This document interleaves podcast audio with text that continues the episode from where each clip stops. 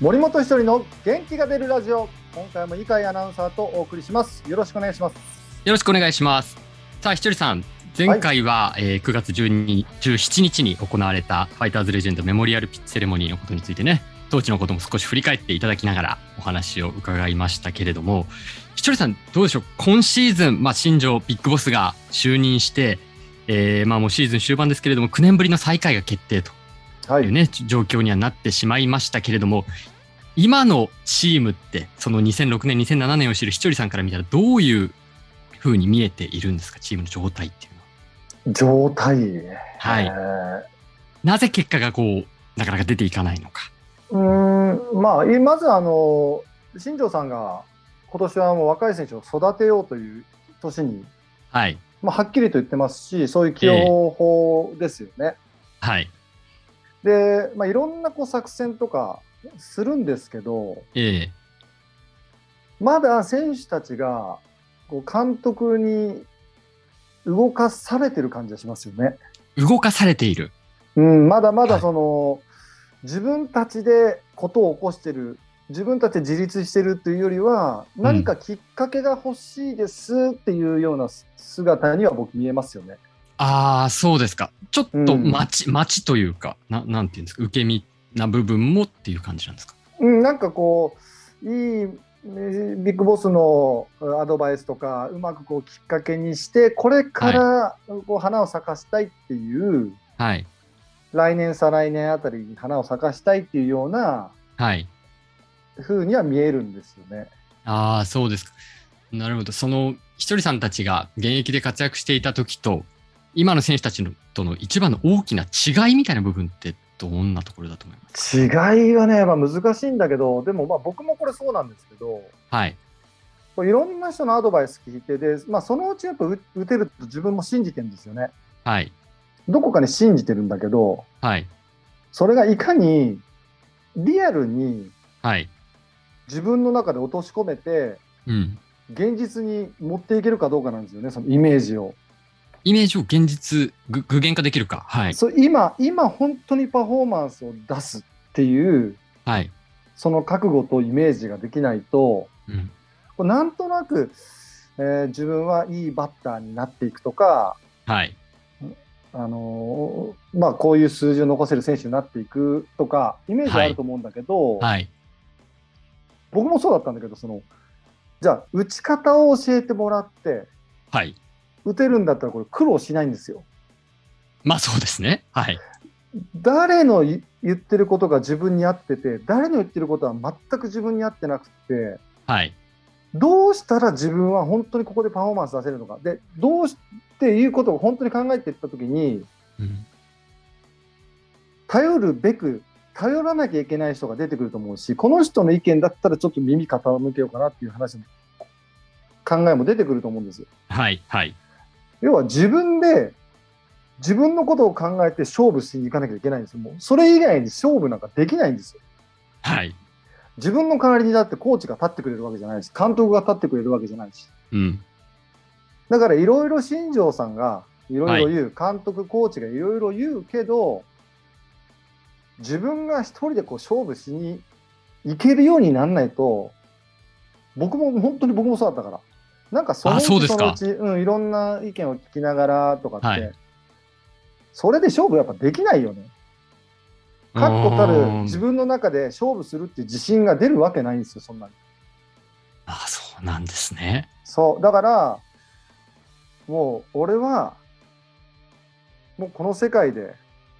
勝負する人間だし、結果を残す人間だし、今この瞬間、俺はもう勝負を仕掛けていくっていうはい。感じになっていくと、もっともっとそあの成長は早くなると思うし、はい。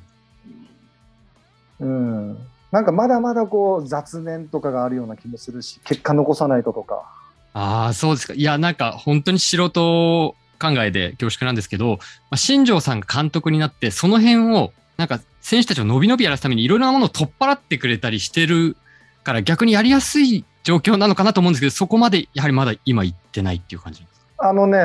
だから、もういいよ、打てなくても、自分の思い切りのいいところ出してくれって言われて、出せないは選い。手もういっぱいいるわけですよ。はい。あれだけ今までは僕らのね若い時なんかお前なんか今日打てなかったらもうファーム行きだよとかってなんかそういうプレッシャーかけられてはい。リアルな。低めの変はいは化い低めの変化球振ったらお前なんであんな振るんだってで今度は低めのストレートをじゃあ今度手出さないようにしたら見逃し三振してお前なんであれ振らないんだってどっちやねんみたいな、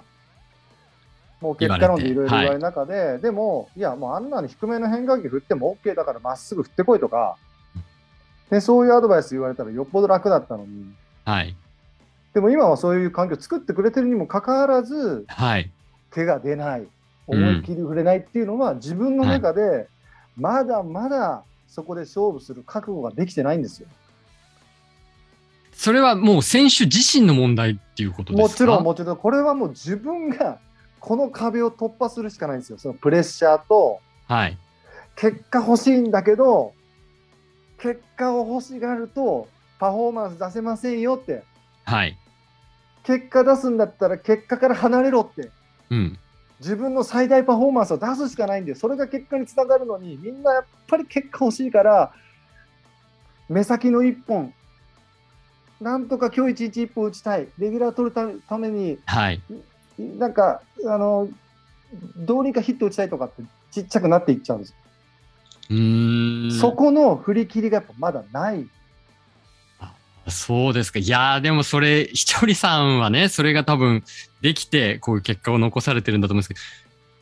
私みたいな小市民からすると、やっぱり目の前の結果欲しかったり、うわ今うん成績チームとしても出てない、なんとか結果を結果をってなるのも、なんか気持ちとしてはね、わかるんですけど、そうそうあの全然悪いことじゃないんですけどはい。このプロの世界で本当に結果残していくためにはこれ本当最後の壁なんですよあ、最後の壁。最後の壁だと思う、その1軍でレギュラー取れるか取れないかっていうのは、そこを振り切って、結果欲しいんだけど、もう自分のやるべきことにいかに集中できるかどうかだと思うんですよ。はい。でもそれが、その覚悟があるないかないは、僕らプロからすると、打席の一スイングで、ね、分かるんですよ。えー、いや、そうですか。特に1打席、あのもうまあ、大体4打席、5打席ある中で、1打席目、打席に立った時に、はい。その思い切って振らなきゃいけないバッターが初球なんとなく行きたいんだけど行けないっていう時点でいやもうダメだこ今日一日もう出遅れてるしもう立ち遅れてるな、試合入る前の時点でもう負けてるなって思ったわけですよ。試合前の時点で、準備の段階で。そうそうここのだ試合はもう1打席目からこういう気持ちでいくんだってなれば手が出るはずなんですよ。そんなのねまっすぐとスライダーとかフォークとか関係ないんですよ。あ、その関係ない覚。悟はい。その覚悟があれば、その集中力で、まっすぐ打ちに行ってスライダーが甘く入ってきたら手出るはずなんです。はい。出なきゃいけないんです。だけど、まっすぐ来たら、まっす変化球来たらとか、でもなんかどのど真ん中来たらとか、いろいろ考えてるからうん手が出ないんです。覚悟が、最後の覚悟ができてない。それはどう克服したらいいんですかで、結局うん、その立ち遅れて、1打席目、ボンダして、まあ、大体ボンダなんです。で、2打席目、ボンダ。で、まはいあ、それも見逃し三振とか、空振り三振したら、3打席目にやっと振り切れるわけです。吹っ切れて、はい。開き直って、初球からガーンと打ちに行くんですよ。いやいや、それ初回からだからって、1打席目からやんなきゃいけないことだからって、もう要はこの2打席でもう、勝負がついちゃってるわけです。はあ。でもしその思い切りの良さ、3打席目の思い切りの良さが1打席目に来てたら、と思ったら、またちょっとイメージ変わってくるでしょ。いや、まあまあ、まあそうですけど、それがやっぱりできないんですね。 普まだま通の人はだ、多まだ分。まだこう結果が欲しくて欲しくてしょうがないんだけど、は自い。分のやらなきゃいけないことに集中できてないんですよね。ああ、そうですか。あ、じゃあ、ひとりさんから見て、今のファイターズっていうのはまだそういう選手がやっぱりいるっていう。まあこれね、ファイターズに限らず、他のチームもみんなそうなんですよ。含めて、全部含めて。そうそうそう。だけど、ファイターズの場合は今年はもう、はい、どうぞ、レギュラー、どうぞ、もう残し結果残して使いますって言われてる状況の中で、まあ、はい。他のチームとはちょっと違うんだけど、うんうん。だけど、その、まあ自分のこう、パフォーマンスをどうやったら出さなきゃ、どうやって出していかなきゃいけないかっていうのをが、まだまだなんかこう、探りながらやってる選手が多いなとは感じますよね。あああ、そうですか。うーん。きちょりさんはそれどうやって克服っていうか、身につけたんですかこれはね、僕はもう、1、2打席で結果残さなからさなければ、もう試合に出れないと。ってことは、1打席目、2打席目に、もう必ず結果残さなきゃいけない。ってことは、プレーボール、僕一番打ってたんで、プレーボールから自分の打てるボールが初球から来て、必ずこれ打ちに出る。はい。必ず打ちに行くし、で、そこで、まあ、例えば、打ち損じとかありました。そしたら追い込まれます。っはい。てなったら、今度は、塁に、もうボンダが許されないんで、はい。はい。どうやったらファールで逃げれるか、ボール球を振らないかっていうのを考えたときに、生まれたのが右打ちだったんです。自然に生まれたんです、これは。そうなんですか。右に打とうと思って、あの僕、右打ちが得意になったわけじゃないです。あ2打席で凡退、もう、凡退したら変えられる可能性があるんで、ではいヒルマン監督はファーボールの評価がすごい高かったから、はい。とにかくボン出しなきゃいい追い込まれても。はっいて。ことはファーボールでもいい、ファーボールで評価が高い。っはてい。なると、どうやったらボール球振らないかなっうん。て、なった時に、もう極力ストレートをベース板のもう手前ぐらいまでポイント持ってきて、はい。コンパクトに反対方向に弾き返しながら、うん。変化球を振らされないっていうのをやってると、自然に打球が右に飛び出したんです。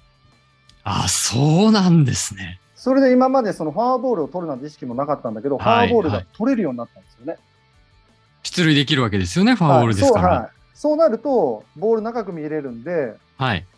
反対方向に一二塁間にヒットも出出始めたんですよ、面白いように。あ、あそうなんですね。そうだから自分の得意のところ来たら初球から必ず取られる、でもこれ、センターからレフトに引っ張っちゃうと、ボールの確率がぐっと上がるんですよ、それは面がはいはい早く出るんで。でも、面を頑張って我慢して、反対方向に面を向けていくと、はい。ヒットゾーンというのが、ね、すごい広がるんだから、反対方向に打つっていうのは、すごくね、理にかなってるんですよ。ああ、そう、まあ、よくね、高校野球取材しても逆方向、逆方向とかよくね、解説者の方もおっしゃいますけど、うんやっぱそうそうそうなんですね。その代わり一発の魅力はなくなりますよ、当然強く振れないから。だけどはもいう僕はとにかくボンダしない、反対方向にヒットを打つ、出塁率を上げるっていうのを、まあ、両方考えましたよね、ヒットを打つのとフォアボールを選ぶっていうのを考えたときに、そこにもう集中して、だからプレーボールの初球からですよ、もう外のまあっすぐ来たら絶対に打ちにするーもう、でもそれってひとりさんの、まあ、覚悟じゃないですか。はいえ覚悟した第一打席だと思うんですよ。その勝負することへの覚悟、これが、を持つことが大事って今お話だと思うんですけど、うんうんこれチーム全体に、この勝負する覚悟っていうものが、ちゃんと浸透していくためには、な、どんなことが必要なんですだかから、だから自分でそれを考えるしかないんです。自分でその覚悟を決めていくしかない。いや、初球ボン出したらとかっていう考えがあるうちは絶対レギュラー取れないんです。もうそれを取っ払うしかない。まっ外のまっすぐ来て、それを絶対捉えるって思うのか、あはいで。も、これでボン出したらイメージ悪くなるからとか、うん。そんなもう絶対レギュラー取れない。絶対捉えるっていう覚悟でいかないと。ああ、そうなんですね。だそれを全員がも持てば、やっぱり結果に結びついてくるっていうことなんうでん、すね、まあ全員、そうねね全員もそうだし、レギュラーをなかなか自分がパフォーマンス出せないっていう選手は、こはいの壁が多分最後に、多分ぶち当たるんでしょうね。ああ、そうなんですね。いやー、すごい、ひとりさんの、やはりプロとしての覚悟がどの程度のものだったのかっていうのはね、今、まざまざと、はい、うん見せつけでらもれたこれ感じがね、あしましのビジネス界隈でもそうだと思うんですよ。覚悟を決めて、はい絶対これもうやるって決めた人って、うん周りから見たら、あいつすごいなとかってはい見られると思うんですよ。た。はい、ミスし、なんかこう、恐れてないよねとか、ミスすることを。はい、思いっきりいいよね、大丈夫かな、あいつって思うんだけど、本人の中でも覚悟決めてるから、はい。そんな失敗したらとか考えてないんですよ。そうだって僕、たまに見ると思うんですよね、そういう人。ああ、そうですか。でもその人は自分でもうこうやってやるって決めてるから、それは素晴らしいことだと思うんだ。そうなんですね。いやー、ちょっと、私も、